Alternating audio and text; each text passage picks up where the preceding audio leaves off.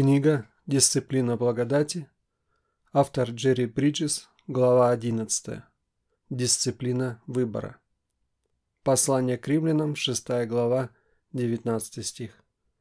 «Как предавали вы члены ваши в рабы нечистоте и беззаконию на дела беззаконные, так ныне представьте члены ваши в рабы праведности на дела святые». Поворотный момент моей жизни наступил однажды вечером когда я был на занятии группы по изучению Библии. Лидер группы тогда сказал, «Библия дана вам не только для расширения кругозора, но чтобы руководить вашим поведением». Сейчас для меня эта истина абсолютно очевидна. Но в тот момент я услышал что-то совершенно новое.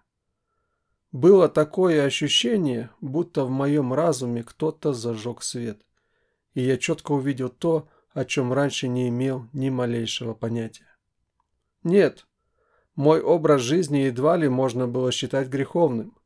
Я бы даже сказал, что все обстояло с точностью да наоборот. Я вырос в церковной среде, верил во Христа как своего Спасителя. Ежедневно читал Библию и даже знал наизусть несколько библейских стихов. Однако идея о применении Писания к конкретным ситуациям в моей повседневной жизни мне в голову никогда не приходила. В тот день я произнес простую молитву. «Боже, я хочу, чтобы с сегодняшнего дня Ты начал через Библию руководить моим поведением». За один вечер изменился весь ход мой подход к Божьему Слову, и Писание вдруг сделалось очень актуальным для моей повседневной жизни. Это стало началом моего личного стремления к святости. Библия действительно очень актуальная книга, которая дает наставления и руководство для нашей повседневной жизни. Тем не менее, следуя этому руководству, мы постоянно сталкиваемся с необходимостью делать выбор. Совершенно бесспорно, что жизнь – это результат непрерывной цепи принятых решений. С момента, когда мы просыпаемся и пока не отходим ко сну – у многих наших решений есть моральные последствия. Например, маршрут, который вы избираете каждое утро, чтобы добраться на работу, не имеет значения с точки зрения нравственности. А вот мысли, которые вы допускаете по пути, и ваше поведение на дороге – это уже вопрос морального выбора. Выбор за выбором. В главе 5, чтобы проиллюстрировать принцип «отвергнуть старое и облечься в новое», мы рассмотрели отрывок из Ефесяна в 4 главе с 25 по 32 стих. Обратимся к нему вновь, но теперь в свете совершаемого нами выбора. Для вашего удобства процитирую этот фрагмент Писания. «Посему, отвергнув ложь, говорите истину каждый ближнему своему, потому что мы члены друг друга. Гневаясь, не согрешайте, солнце да не зайдет во гневе вашем, и не давайте место дьяволу, то крал, впредь не кради, а лучше труди сделай своими руками полезное, чтобы было из чего уделять нуждающемуся. Никакое гнилое слово да не исходит из уст ваших, а только доброе для назидания вере, дабы оно доставляло благодать слушающим. И не оскорбляйте Святого Духа Божьего, которым вы запечатлены в день искупления. Всякое раздражение, и ярость, и гнев, и крик, и злоречие со всякой злобой да будут удалены от вас. Но будьте друг другу добры, сострадательны, прощайте друг друга, как и Бог во Христе простил вас. Подвигаясь по списку практических наставлений, данных апостолом Павлом, мы видим, что можно избрать. Говорить правду или лгать.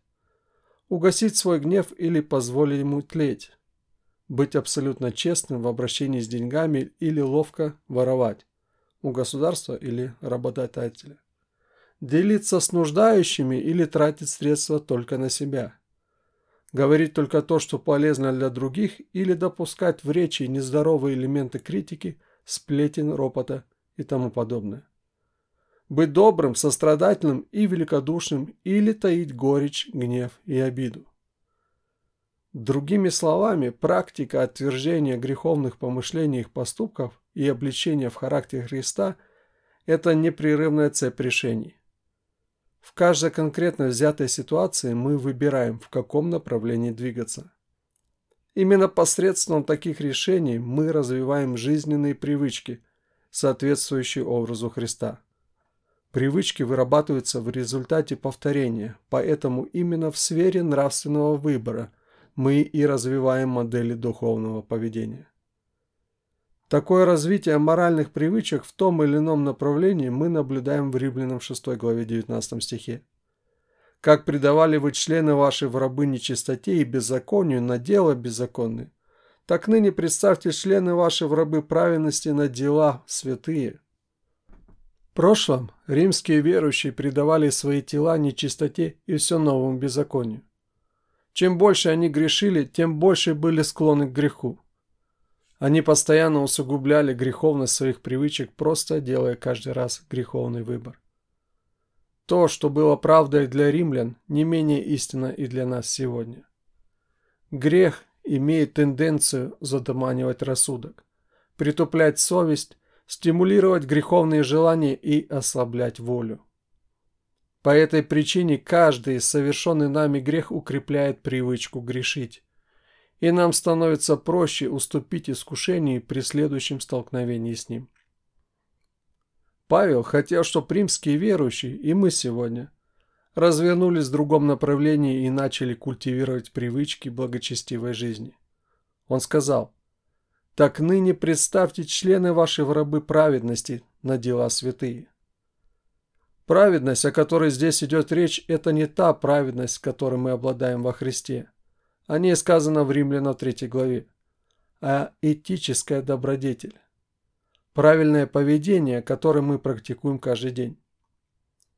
Поскольку под праведностью в этом стихе подразумевается наше поведение, слово «святые» указывает на наш характер – Таким образом, праведными поступками мы развиваем святой характер. Следовательно, делая выбор за выбором в пользу праведных дел, в каждой конкретно взятой ситуации и в повседневных жизненных обстоятельствах мы формируем святость характера. Все изученное нами в предыдущих нескольких главах вело нас к этому заключению. Мы не становимся более святыми не благодаря дисциплине или зависимости от Святого Духа, не через посвящение себя Богу или развитие библейских убеждений. Мы становимся святыми, повинуясь во всех своих жизненных обстоятельствах Божьему Слову, то есть избирая подчинение Божьей воле, явленной в Писании. Впрочем, также истинно и то, что без дисциплины, зависимости от Святого Духа – посвящения и убеждений мы никак не сможем делать правильный выбор.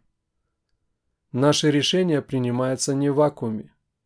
Они определяются убеждениями, которыми мы развили, и нашими сознательными или несознательным посвящением в тех или иных сферах жизни. И совершенно бесспорно, что с учетом остаточного присутствия живущего у нас греха, мы можем делать правильный выбор только с помощью способствующей силы Святого Духа. Но все эти принципы и средства духовного возрастания достигают совершенного действия только в том случае, если мы подчиняемся Божьим заповедям, делая один правильный выбор за другим. А когда мы делаем его, наши праведные поступки ведут к святому характеру. Когда я работал над этой книгой, моя жена начала шить лоскутное одеяло. Наблюдая за ней, я обратил внимание, что вначале она подготовила много небольших разноцветных квадратов из ткани. Для получения общего рисунка моя жена вышила на всех этих квадратных определенный узор. Она избрала довольно-таки сложный рисунок – морской компас. И потому каждый лоскут содержал около 40 узких треугольников. Это была очень тонкая работа, свидетельствующая о мастерстве моей жены. И тем не менее, несмотря на всю свою красоту, отдельные лоскуты еще не были одеялом.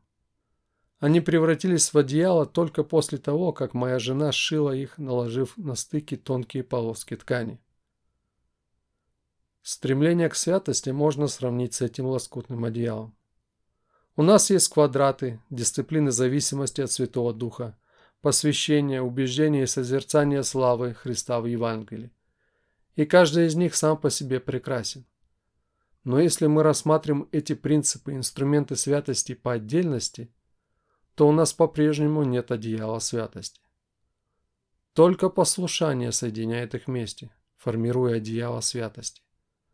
Послушание же заключается в том, что мы раз за разом делаем правильный выбор. Упражняйтесь в правильном. В одной из предыдущих глав мы кратко затронули стих из первого послания Тимофею, 4 глава, 7 стих, где Павел наставлял Тимофея, упражняя себя в благочестии. Мы увидели, что слово «упражняй» было взято из мира спорта и использовалось для описания тренировочного процесса юношей, которые готовились к участию в спортивных соревнований того времени. Павел хотел, чтобы Тимофей, как и мы сегодня, упражнял себя духовно в благочестии точно так же, как молодые спортсмены тренировались физически для победы в состязаниях. Хотя благочестие – понятие более широкое, чем святость, Смотри обсуждение благочестия и безбожия в главе 5. Святость составляет его основную часть. Поэтому упражнение в благочестии несомненно включает в себя и упражнение в святости. Повторюсь. Хотя благочестие понятие более широкое, чем святость, святость составляет его основную часть. Поэтому упражнение в благочестии несомненно включает в себя и упражнение в святости. При этом важно отметить, что процесс тренировки предполагает постоянное повторение тех или иных упражнений. Павел сказал, упражняя себя в благочестии. Но в чем же это заключается применительно к духовному миру? В том выборе, который мы сознательно делаем. Что происходит, когда наш выбор неверен, когда мы вместо послушания Божьему Слову избираем грешить? Мы упражняемся в неправильном, укрепляя уже развивавшиеся греховные привычки и позволяем еще больше укорениться в нашей душе. Взгляните, что сказано во втором послании Петра во второй главе 14 стихе. Глаза у них исполнены любострастия и непрестанного греха. Они прельщают неутвержденные души, сердце их приучено к любостяжанию, это сыны проклятия. Данный фрагмент взят из обличительного описания лжеучителей апостолом Петром. И стих 14 – это как раз его середина. Для предмета нашего разговора ключевая фраза здесь «сердце их приучено к любостяжанию». В одном из современных переводов Библии эта фраза звучит так «сердца их натасканы на алчность». Глагол «натаскивать» – синоним слова, использованного Павлом в выражении «упражняя себя в благочестии». Петр сказал, что уже учителя тренировались быть жадными, и в результате этой тренировки их сердце, выражаясь меткими словами синодального перевода, стало приученным к любостяжанию. Все мы видели телетрансляции с Олимпийских игр. По завершении каждого соревнования трое призеров поднимаются на пьедестал, и представитель Олимпийского комитета вешает каждому из них на шею ленту золотой, серебряной или бронзовой медалью. Эти чемпионы приучены побеждать в своем виде спорта. Петр, описывая лжеучителей, как будто напоминает мне об олимпийской пьедестале. Он словно вешает на шее этих лжеучителей ленточки с медалями, на которых написано «приучены к любостяжанию». Но как эти люди стали чемпионами по алчности – Прежде всего, они, очевидно, посвятили себя стремлению к наживе через свое уже учение. Однако за этим посвящением стояла непрерывная цепь решений учить ложным доктринам, которые способствовали наполнению карманов. В стихе 3 сказано «Из любостяжания будут уловлять вас льстивыми словами». Эти лжеучителя, упражняясь в любостяжании, снова и снова делая свой выбор – пока не стали чемпионами по алчности. Они стали чемпионами, но не в том виде спорта. Вместо того, чтобы укрепляться в щедрости и самоотверженной жертвенности, они приучили свое сердце к алчности. Слово, переведенное в первом послании Тимофея 4.7 как «упражняй», вполне можно перевести и как «дисциплинируй». Таким образом, эти лжеучителя были дисциплинированными, но не в том, что правильно. Послание, заложенное во втором послании Петра во второй главе 14 стихе, звучит весьма отрезвляюще. Оказывается, можно упражнять себя и в неправильном. В нашем обычном представлении дисциплинированный человек – это тот, кто собран и делает то, что нужно и когда нужно. Но истина заключается в том, что все мы в определенной степени дисциплинированы. Вопрос только в чем? Каждый день в тех или иных сферах своей жизни мы дисциплинируем себя либо в правильном, либо не в правильном, в зависимости от сделанного нами выбора где начинаются трудности. Бог хочет, чтобы мы упражнялись в том, что правильно. Он хочет, чтобы мы делали правильный выбор. По правде говоря, именно здесь и начинаются трудности. Мы соглашаемся с учением Писания о каком-то конкретном грехе и даже в той или иной степени посвящаемся борьбе с этим грехом. Однако потом приходит искушение снова согрешить, и мы потакаем греху, будучи не в силах сказать «нет». Мы не готовы к принятию трудных решений. Мы хотели бы избавиться от этого греха и даже просим Бога, чтобы Он забрал этот грех, но готовы, готовы ли мы сказать Ему «нет»? Помните, что мы ежедневно упражняемся или в правильном, или неправильном. Каждый день мы тренируем себя в, эгоизме или бескорыстии, в лжи или правдивости – в гневе или в прощении, нечистоте или чистоте, раздражительности или терпении, в жадности или щедрости, гордости или смирении, материализме или умеренности. Поразмышляйте о проявлении в вашей жизни систематических грехов. Тех, которые вы уже выявили и, будем надеяться, сделали в отношении них особое посвящение, ежедневно молясь об этом и, возможно, даже выучив наизусть какие-то стихи из Писания – помогающему в этой борьбе. В таких сферах мы должны быть особенно внимательны, чтобы сделать правильный выбор. Мы и так уже приняли слишком много неверных решений, позволив греховным привычкам глубоко укорениться в себе. Теперь только через правильный выбор повиноваться Божьему Слову можно разрушить эти греховные привычки и развить привычки, характерные для жизни в святости. Чтобы сделать этот выбор, мы крайне нуждаемся в укрепляющей силе Святого Духа, поэтому ежедневно взывайте к Богу о благовременной помощи, а также каждый раз, когда сталкиваетесь с выбором согрешить или подчиниться Божьему Слову. Основатель служения навигаторы Доусон Тротман часто говорил, «Вы будете теми, кем становитесь сейчас, а то, кем вы становитесь сейчас, зависит от вашего выбора. Поэтому посвятите себя принятию правильных решений, а затем уповайте в осуществление этого посвящения на Святого Духа, производящего в вас хотение и действия. Послание к филиппийцам 2.13. Дисциплина умершления. Принятие правильных решений в послушании Бога, а не желанием нашей греховной натуры, плоти, обязательно подразумевает дисциплину умершления. Умершление – что это за слово? Сегодня мы используем его нечасто и буквально означает предание смерти. Какое же отношение умерщение имеет к святости? Почему оно вовлечено в принятие верных решений? Апостол Павел отвечает на эти вопросы в послании к римлянам 8 главе 13 стихе. «Ибо если живете по плоти, то умрете, а если духом увершляете дела плотские, то живы будете». Итак, мы видим, что для принятия правильных решений необходимо умертвить плотские дела, греховные действия, которые мы совершаем в мыслях, в словах или поступках. Более подробно эти дела Павел рассматривает в послании Колоссянам в 3 главе с 5 стиха. Итак, умертвите земные члены ваши, блуд, нечистоту, страсть, злую похоть и любостяжание, которое есть идолослужение.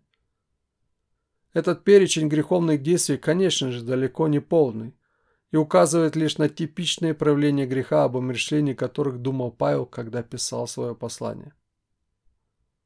Глядя на послание к Римлянам с 8 главы 13 стиха, совершенно очевидно, что умершление, то есть предание смерти греха, это наша ответственность. Павел сказал, если умершляете, если умершляете. Мы должны делать это сами и не можем переложить нашу обязанность на Бога. Ту же мысль Павел подчеркнул в послании Колоссянам 3 главе 5 стихе. Обратите также внимание на следующие слова «Ибо если живете по плоти, то умрете». Павел здесь говорит не о физической, а духовной смерти. В, в равной мере справедливо и обратно. Если мы живем по духу, то есть если умерщвляемые дела плотские, то будем живы в духовном смысле. И опять, как он это уже не раз делал, Павел особо подчеркнул наличие неразрывной связи между оправданием и освящением. Он недвусмысленно учил, что мы спасены благодатью через веру. Послание к Ефесянам 2 глава 8 стих но при этом указывал и на то, что мы должны совершать свое спасение со страхом и трепетом. Послание к филиппийцам 2 глава 12 стих. То есть не злоупотреблять Божьей благодатью. Римлянам 8 главе 13 стихе является еще одним из таких отрезвляющих фрагментов, который призывает к здоровому, но честному самоанализу. Свидетельствует ли наше стремление к святости о том, что мы спасены по благодати? Этим вопросом я не хочу сказать, что мы когда-либо достигнем такого состояния, когда нам уже будет не нужно бороться с плотью. Я только имею в виду, что жизнь христианина должна характеризовываться горячим желанием и искренними усилиями предать смерти грехи плоти. Несмотря на то, что умершление – это наша ответственность, оно возможно только с помощью силы Святого Духа. Если Духом умерщвляете дела плоские, то живы будете. Джон Оуэн сказал, «Все другие методы дисциплинировать себя тщетны. Всякая другая помощь оставляет нас беспомощными. Умершление совершается только духом и только им одним. Никакой другой силе это не под силу. В главе 8 мы уже исследовали взаимосвязь между человеческой дисциплиной и зависимостью от Святого Духа. Как было показано, Писание акцентирует внимание на обеих составляющих Однако мы склонны смещать акцент только на одну из них, пренебрегая другой. Кому-то представляется более духовным просто возлагать все на Бога, в надежде, что Он сам займется умершлением наших плотских дел. При этом отвергается любое упоминание нашей ответственности, считая ее лишь делом по плоти. Некоторые же, напротив, подчеркивают важность дисциплины, считают более ответственным подходом лозунг «просто делай так». Однако стремление умершлять дела плоти исключительно усилиями человеческой воли неизменно ведет или к самоправедности, или к разочарованию. Стремление умершлять дела плоти исключительно усилиями человеческой воли неизменно ведет или к самоправедности, или к разочарованию. Человек более дисциплинированный от природы уклоняется в самоправедность, удивляясь, почему все остальные не могут быть настолько же успешными в умышлении дел плоти. Однако все, что ему удается, подменить один грех другим. Например, проблема нечистых мыслей заменяется гордостью и самоправедностью. Другой человек, который тщетно пытается умертвить какой-то конкретный грех своей силой воли, впадает в разочарование и чувство вины. Таким образом, попытки умершлять грех, который предпринимается вне полной зависимости от Святого Духа, обязательно приведут или к гордости, или к разочарованию. Как умертвить грех? Ну что же, в таком случае подразумевается под умерщением плотских дел, то есть греховных проявлений тела. Прежде всего, Павел призывает умертвить не живущий в нас грех, а грехи, различные проявления обитающего в нас греха. В этой жизни мы не сможем избавиться от живущего у нас греха. Он будет с нами, пока мы не умрем. Умертвить грех – это значит подавить его, лишить его силы, разрушить греховную модель поведения, которую мы развили, постоянно уступая искушению в сфере конкретного греха. Цель умершления – ослабить греховные привычки для того, чтобы делать правильный выбор.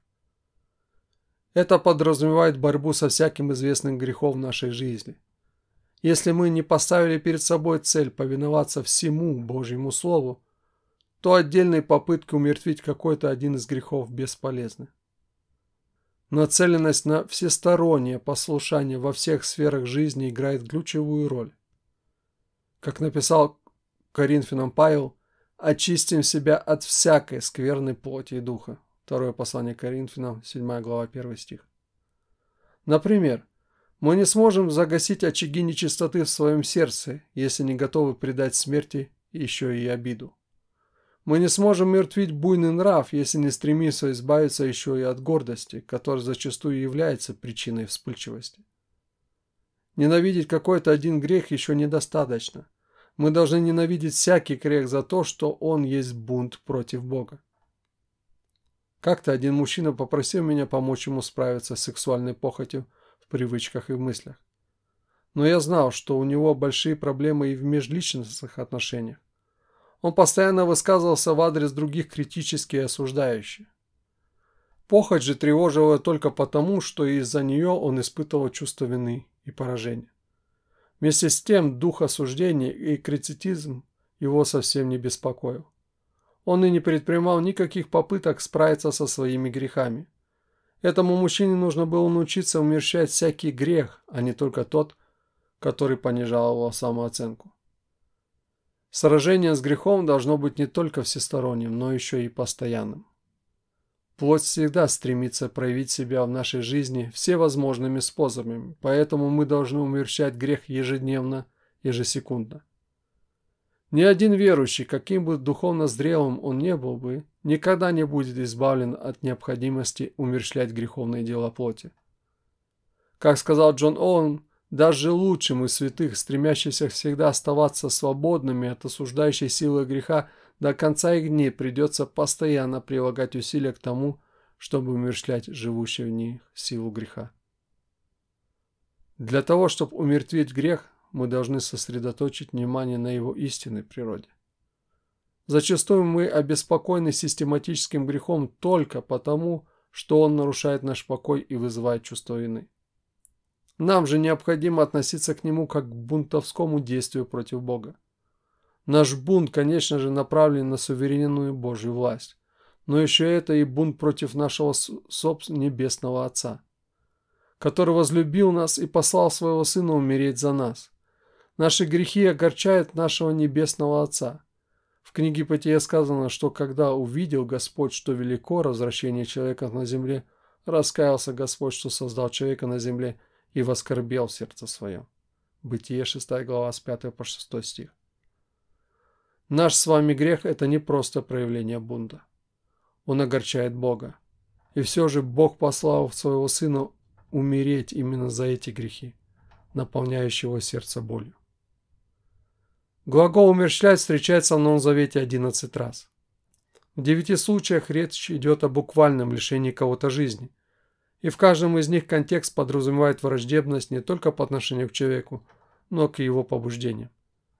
Например, в Евангелии от Матфея, 10 главе 25 стихе сказано «Восстанут дети на родителей и умертвят их». Враждебность в данном случае направлена не против самих родителей, а против их власти. Только против власти и можно восстать. В нескольких случаях из девяти речь идет о смерти Христа. Матфея 26 глава 59, 27 глава 1 стих. Иисуса убили не за его характер, а за его убеждения. Стефан, первый мучик из христиан, был предан смерти за свое смелое, бескомпромиссное свидетельство об Иисусе Христе. Деяние 7 глава. А теперь Примените это отношение враждебности к греху, который вы хотите умертвить. Смотрите на его сущность и цели, бунт против Бога, нарушение Божьего закона, пренебрежение его властью, огорчение его сердца. Именно с этого, по сути, и начинается умерщвление, с правильного отношения к греху. Оно начинается с сознания того, что грех – это зло. Не потому, что он плохо влияет на меня, моего супруга, моего ребенка или ближнего – а потому что он акт бунта против бесконечного святого великого Бога, отдавшего своего сына в жертву умертвления за мои грехи. Подумайте о ком-то особенно часто повторяющем грехе в вашей жизни, возможно, тайной похоти в вашем сердце, о которой не знает никто, кроме вас. Вы говорите, что не можете справиться с ними, но почему?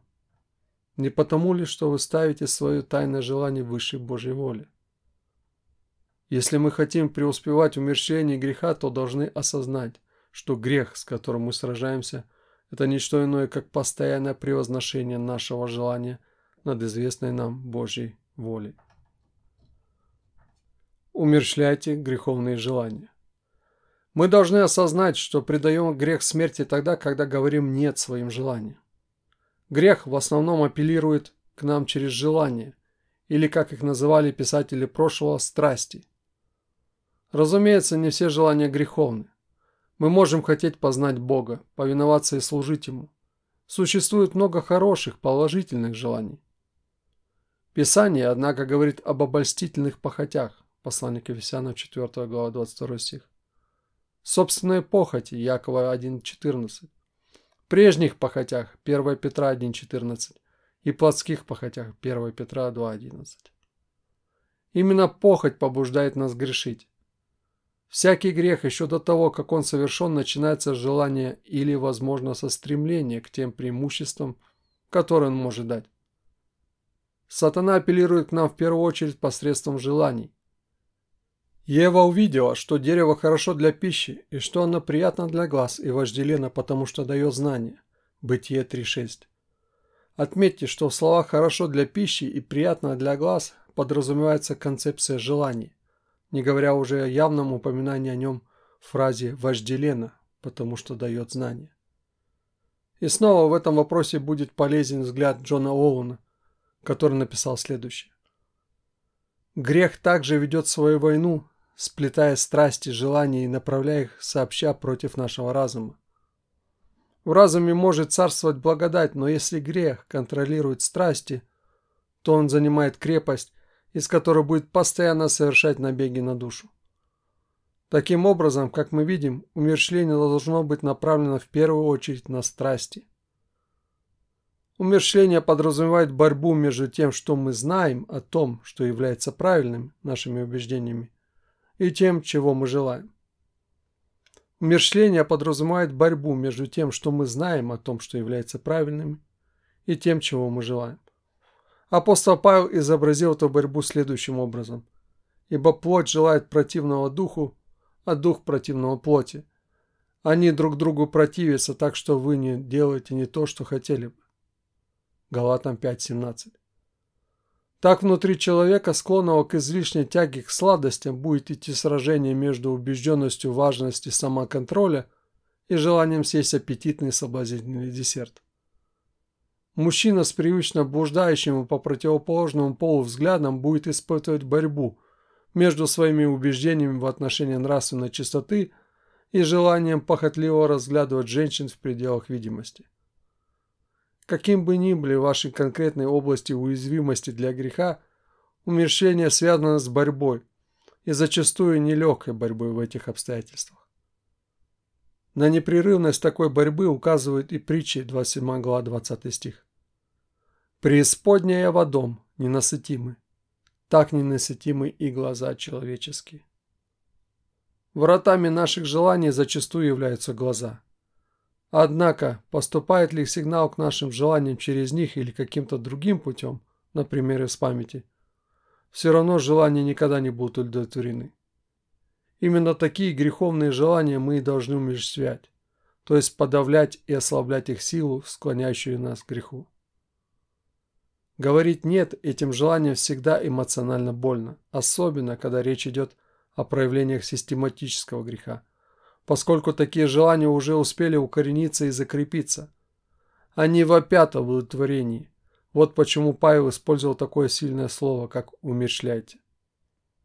Двоим лучше, нежели одному. Поскольку умерщвление – нелегкий труд, направленный на подавление сильных желаний и глубоко укоренившихся привычек, нам необходима помощь одного-двух друзей, которые поддержат нас в этой борьбе. Эти друзья должны быть верующими, разделять наше посвящение стремлению к святости и быть готовым взаимно открывать нам свои собственные битвы. Принцип, лежащий в основе помощи с умерщвлением, называют синергией. Его хорошо раскрывает Экклесиаст 4 главе с 9 по 10 стих. Двоим лучше, нежели одному, потому что у них есть доброе вознаграждение в труде их. Ибо если упадет один, то другой поднимет товарища своего. Но горе одному, когда упадет, а другого нет, который поднял бы его. Говоря простым языком, термин «синергия» означает, что два человека, работая вместе, могут сделать больше – чем они сделали бы, работая по отдельности. В битве за умерщение греха нам необходимы взаимное ободрение, наставление и молитвенная поддержка. Вот почему Новый Завет так много учит о духовной синергии. Например, мы должны вразумлять, послание к Колоссянам 3.16, и наставлять, послание к Евреям 3.13, друг друга признаваться друг перед другом в проступках Якова 5.16, носить бремена друг друга, Галатам 6.2, и молиться за друг друга, Якова 5.16. Хотя принцип духовной синергии применим ко всем аспектам христианской жизни, стремление к святости он особенно полезен. Нам необходимо еще хотя бы один близкий по духу человек, который молился бы с нами, ободрял и, если необходимо, наставлял нас. Этот человек и люди тоже должны вести сражение за умерщвление греха в своей жизни – чтобы на равных вступить в нашей битве и не быть шокированным характером наших потаенных грехов. Говорят, что пуритане часто просили Бога послать им сердечного друга, с которым они могли бы делиться абсолютно всем. Мы также должны молиться об этом искать такого друга, который помог бы нам в борьбе за омрачение греха в нашей жизни. Однако помните, что помощь должна быть взаимной. В таких взаимоотношениях обоюдной поддержки каждый должен быть готов как принимать помощь, так и оказывать ее. Омерщение и ожитворение. Акцентируя внимание на важности умершления греховных дел нашей плоти, мы не должны пренебрегать и обличением в качестве христового характера. Помните иллюстрацию с ножницами, рассмотренную в главе 5? Оба лезвия – совлечься, умершление и облечься принятие Христового характера должны действовать сообща. Ни одной из этих двух составляющих нельзя пренебрегать. В старину пуританские проповедники часто говорили не только об умершлении, преданию греха смерти, но и об оживотворении, оживлении качественного человека во Христе. Точно так же, как духом мы умершляем дела плотские, духом мы должны и облекаться в добродетели Христового характера. Вот почему Павел мог сказать в послании к Колоссянам с 3 главе 12 по 14 стих, что именно мы должны облечь себя во все перечисленные там качества. Кроме того, в послании Галатам 5 глава с 22 по 23 стих он называет черты христианского характера плодом Духа, подчеркивая тем самым нашу зависимость от Святого Духа. Тот же Дух, который дает нам силу умершлять грех, делает нас способными и облекаться в благочестивый характер. Выбор и Божья благодать. В главе 8 я уже говорил об абсолютной необходимости для нас зависеть от Святого Духа, дающего нам саму способность стремиться к святости. Однако, раз уж мы упомянули послание Галатам 5.17, нам следует обратить внимание и на предыдущий стих, в котором сказано – и я говорю, поступайте по духу, и вы не будете исполнять вожделение плоти. Чтобы не исполнять вожделение плоти, мы должны жить по духу, то есть зависеть от него и быть послушными ему. Мы должны осознать, что обитающий внутри Святой Дух послан для того, чтобы наставлять нас и давать нам силу, это дар Божьей благодати. Во втором послании Тимофею 2.1 Павел увещевает Тимофея укрепляться в благодати Христом Иисусом. А филиппийцам 4 глава 13 стих он говорит об укрепляющем Иисусе Христе. Укрепляться в благодати Христом Иисусом – это значит укрепляться силой Святого Духа, присутствие которого в нас – это дар Божьей благодати. Таким образом, все, чего мы достигаем, умершляя наши греховные дела и влекаясь в благочестивый характер, это результат явленной нам Божьей благодати. Мы также должны осознавать, что дисциплине умерщвления будет сопутствовать определенная доля неудач. Фактически, когда мы начнем умерщвлять какой-то конкретный грех, то поначалу нас будет ожидать больше поражений, чем побед. В такие моменты необходимо помнить, что наше положение перед Богом основано не на нашем поведении, а на Его благодати. Я осознаю, что грань между использованием благодати для оправдания греха и для избавления от греха весьма тонка. Глубокое понимание вопроса использования благодати для оправдания греха нам снова демонстрирует Джон Он. Здесь и возникает обольщение греха. Он, оно отделяет доктрину благодати от ее цели. Оно убеждает нас сосредоточиться на идее благодати и отвлекает наше внимание от влияния, которое эта благодать оказывает для того, чтобы мы достигли ее надлежащего применения в святой жизни. Из доктрины гарантированного прощения оно из-под воль выводит беспечное отношение к греху и, и для души, которая нуждается в постоянном обращении к благодати Евангелия, из-за чувства вины благодать становится чем-то заурядным и обыденным. Найдя для своих ран хорошее лекарство, оно затем начинает воспринимать его как нечто само собой разумеющееся. Оставаться по правильную сторону от тонкой грани между применением благодати и злоупотреблением ею нам позволяет покаяние. Путь покаянию – благочестивая печаль. 2 Коринфянам 7.10 который мы переживаем, сосредотачиваясь на истинной природе греха, как преступление против Бога, а не просто то, что вызывает чувство вины. Грех – это оскорбление Божьей святости. Он огорчает Святой Дух и наносит новые раны Господу Иисусу Христу. Он также и радует сатану, главного богопротивника. Сосредоточение на истинной природе греха ведет к благочестивой печали, которая, в свою очередь, ведет нас к покаянию. Придя же к покаянию, мы должны верой ухватиться за очищающую кровь Христа, ибо только она способна отмыть нашу совесть. По сути, именно вера во Христа и уверенность в действенности Его очистительной крови ведет нас к покаянию. Для того, чтобы увидеть взаимосвязь между покаянием и благодатью, очень полезен опыт Давида, который сказал «Блажен, кому отпущены беззакония, и чьи грехи покрыты». Блажен человек, которому Господь не вменит греха и в чем духе нет лукавства. Когда я молчал, обветшали кости мои от седневного стенания моего. Ибо день и ночь тяготела надо мной рука твоя, свежесть моя исчезла, как в летнюю засуху. Но я открыл тебе грех мой и не скрыл беззакония моего. Я сказал, исповедую Господу преступления мои, и ты снял с меня вину греха моего. Псалом 31, с 1 по 5 стих. Давид поместил вывод в начале, в стихе 1 по 2, где он говорит о блаженстве прощения. Затем он объясняет, почему он пришел к такому выводу, признавая собственную вину и свое жалкое состояние до покаяния. Но с искренним покаянием пришла и твердая уверенность в том, что он был прощен. С точки зрения хронологии событий, стих с 1 по 2 должны следовать после стиха 5. Однако, как часто делаем и мы, Давид вначале подвел итог, а потом пояснил, каким образом он к нему пришел. Мы должны поступать как Давид, если хотим ощутить действие Божьей благодати в тех неудачах, которые достигают нас при умещении греха. Я не хочу сказать, что покаяние заслуживает для нас Божье прощение. Это можно сделать только кровь Христа. Вместе с тем Бог относится к нам как любящий, но строгий Отец. Он принимает нас безо всяких условий, потому что мы его дети во Христе. Однако ради нашего блага Он дисциплинирует нас.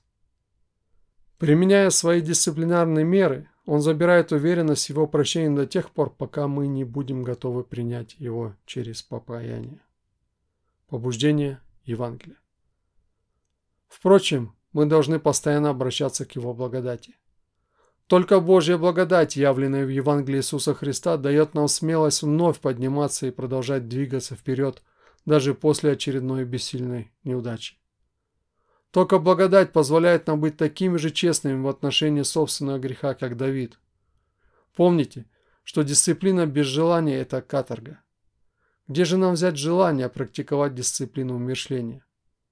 Его дают только благодарность и радость осознания того, что насколько бы низко я ни пал – Божья благодать превыше моего греха. Более века назад благочестивый шотландский пастырь Гораций Бонар написал следующие строки, прекрасно отражающие суть взаимосвязи между благодатью и прощением. Только прощение побуждает человека трудиться для Бога.